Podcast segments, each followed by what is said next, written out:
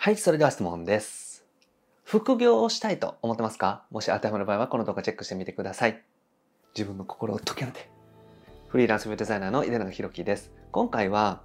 副業でウェブデザイナーになってうまくいく人の特徴3選ということでお話をしていきます。副業でウェブデザインをやっていきたいなという方はぜひチェックしてみてください。でこのチャンネルではですね、未経験から独学でウェブデザイナーになって、まず月収10万円得る方法について解説をしております。無料でウェブデザインの情報もお伝えしております。下の概要欄にある LINE 公式アカウントチェックしてみてください。はい、ということでね、今回もご質問いただきました。リコさんですね。ウェブデザイナーとして副業でまず収入を得たいです。大事なことは何ですか？ということでね、ご相談いただきました。ウェブデザイナーとしてですね、副業でやっていきたいという方多いと思いますので、今回はですね、副業でウェブデザイナーになってうまくいく人の特徴3選ということでですね、早速お話ししていきたいなというふうに思います。で、まず1つ目がですね、プロ意識ですね。まあ、これがね、結構大事だと思います。プロ意識です。で、副業でもね、やっぱり仕事なんですよね。副業ということで、まあ、本業があって、副業、まあ、メインワークとサブワークみたいな感じで考えてらっしゃる方が多いかなと思うんですけれども、副業といってもですね、かける時間は違うかもしれないんですけれども、あくまでも一つの仕事になってきます。ですから、きちんと仕事としてですね、取り組んでいくっていうのが大事になります。もちろんお客さんがいてですね、そのお客さんからご依頼をいただいて、僕らはお仕事をしていくわけなので、きちんとですね、取り組んでいくっていうのがもちろんですね、大事になってきます。で、お金をいただくからね、もうプロなんですよね。初心者ですから、もちろんね、できる仕事っていうのは範囲が狭いかもしれないんですけれども、お金をいただく以上、プロとしてですね、きちんと取り組んでいく必要があるというところになります。で、金額はね、関係ないですね。だから、1000円のお仕事でもですね、10円のお仕事でもですね、お金をいただく以上、その求められたことに対してきちんと返していく。これが大事になってきますので、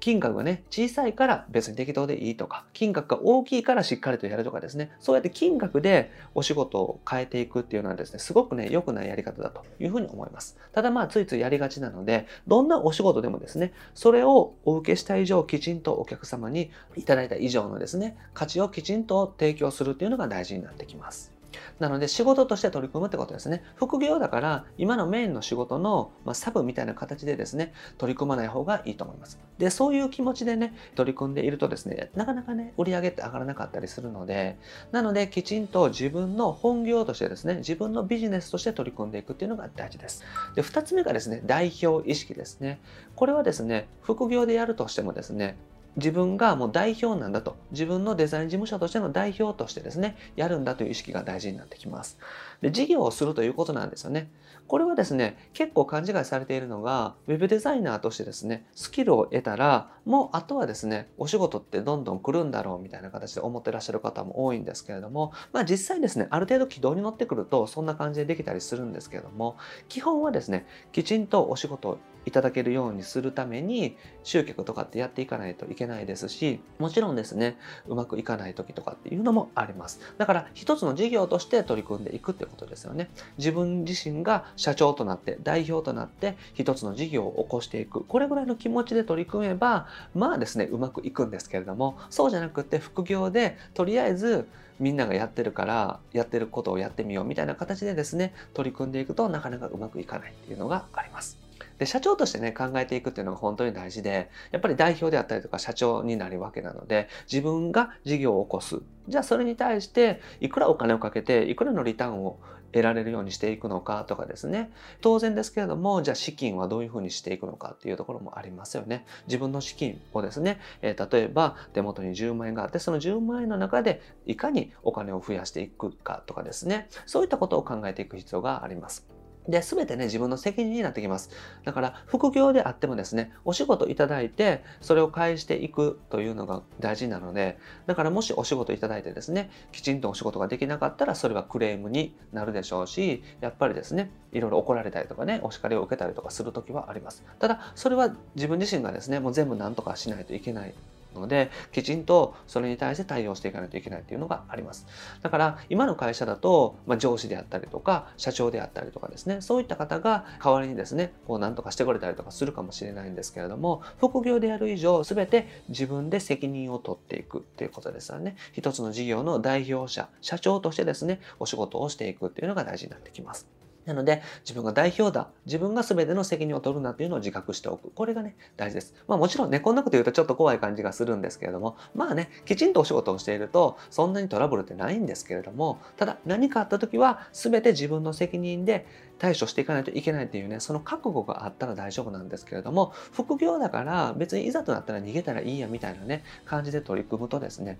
本当にですね、大きなことになったりとかすることはありますから、きちんとお仕事としてですね、取り組むようににしてみてください。はい。で、3つ目がですね、商売をするってことですね。これですね、あえて商売と言っています。ビジネスというよりも、僕自身はですね、商売という感覚がね、強いです。で、ウェブデザイナーという一つの仕事ではあるんですけれども、そのウェブデザイナーというですね、なんかキラキラした側面だけ見てしまいがちなんですけども、基本的にはですね、ウェブ制作業ですね。ウェブ制作業を事業としてやっていくという気持ちでですね、取り組むと結構ですね、この仕事はうまくいきやすいかなと思います。自分がウェブデザイナーで、ウェブデザイナーとしてお仕事をしていくっていうのももちろんいいんですけれども、その一方でですね、きちんとウェブ制作業として自分で事業をやっていくという感じですね。だから商売としてね、取り組んでいくのがいいです。なので、このビジネスであったりとか、まあ商売としてですね、取り組んでいくと、じゃあどうやって集客していくのかとかですね、集客していく上でもどれだけお金をかけたらいいのかとか、お金かけないでいくのかとか、お仕事を受けた時も全部自分が作るのか、それとも誰かに作っていただいて、その差額をね、利益として残していくのかとかですね、そういった感じで考えていけます。なのでビジネスとして取り組んでいくと、外注であったりとかね、そういう他の方にお願いしてお仕事をしていただく、そういう外注費を払って制作をしていくっていうのはもちろんありますし、自分は営業に専念するとかっていうこともできますので、あんまりウェブデザイナーとかですね、エンジニアとかですね、そういう枠組みにとらわれずに、ウェブ制作業をしているんだという気持ちになったらですね、じゃあ自分はもう得意なことだけしっかりとやっていこうみたいな気持ちになれると思いますし、もう制作はですね、どなたかにお願いして、きちんとね、信頼できるパートナーさんにお願いして、あとは自分で利益を残していこうとかですね、そういった形でできると思います。だから何をやっても OK なんですよね。これは Web 制作業もそうですし、別に一つは Web 制作業をやってるけど、別で広告代理店的なね、仕事をやってもいいと思いますし、それはお金をね、いただいて、例えば広告するっていう仕事もいいですしね、広告のね、代行みたいなこともやってもいいと思います。ですからそんな感じでですね、自分ができる仕事、それとお客様のニーズがある。ところですね、お客様がやってほしいというそのニーズがあるところの、ちゃんときちんとね、掛け合わされるところだったら何をやってもいいと思います。だから別に店舗事業をやってもいいと思いますし、自分がお店をやりたいなと思ったらお店やってもいいですしね。だからウェブ制作やりながらカフェやってらっしゃる会社さんとかも結構いますし、今だとレンタルオフィスやっているとかですね。不動産業をやっているとかですね、そういったこともありますよね。だから Web 制作でも SEO の事業をやってたりとか、Google 広告とかそういう PPC 広告と言われるですね、そういう広告代行をやってたりとか、いろいろありますよね。で、もちろんホームページ制作もやってたりとかっていうのもあります。ですから、一つの事業としてですね、ホームページ制作業はするんですけども、別に自分の事業なので何をやっても OK っていうことですね。なので、しっかりと利益が出せるものだったらいいということですね。自分でやってみて、利益が出るのかどうかっていうのをチェックしてですね、で、出るんだったらやったらいいし、出なかったらやめたらいいしっていう形でですね、ビジネスとして、商売として取り組んでいくっていうのがおすすめです。で、やっぱりですね、商売という形でですね、あんまり綺麗なビジネスみたいな感じで考えるんじゃなくって、副業でもですね、自分で商売を始めるんだという形でですね、やっていくと、すごくうまくいくんじゃないかなと思いますので、その意識って本当に大事だと思います。だから、スキルがどうこうとかっていうことよりもですね、このビジネスを、商売をしっかりとやっていくんだという気持ちでですね、取り組んでいただくとうまくいきやすいかなと思いますし、うまくいく人はそういう共通点があるかなというふうに思っています。はい。ということでまとめですね。まずプロ意識で結構大事になりますので、しっかりとですね、プロ意識を持ってやってみてください。で、代表という意識っていうのも大事なので、何かあったら自分で責任を取らないといけないですし、逆に自分が代表だからこそ何をやってもいいっていうところになります。で、商売をしていく覚悟っていうのが大事だと思いますので、別に商売として取り組んでいったら、利益が出ることとかね、自分がやりたいことだったら何でも OK なので、どんどんですね、チャレンジしてみていただけたらなと思います。はい。で、ウェブ制作業として捉えていくってことですね。ウェブデザイナーという仕事、ウェブエンジニアとしての仕事とかではなくって、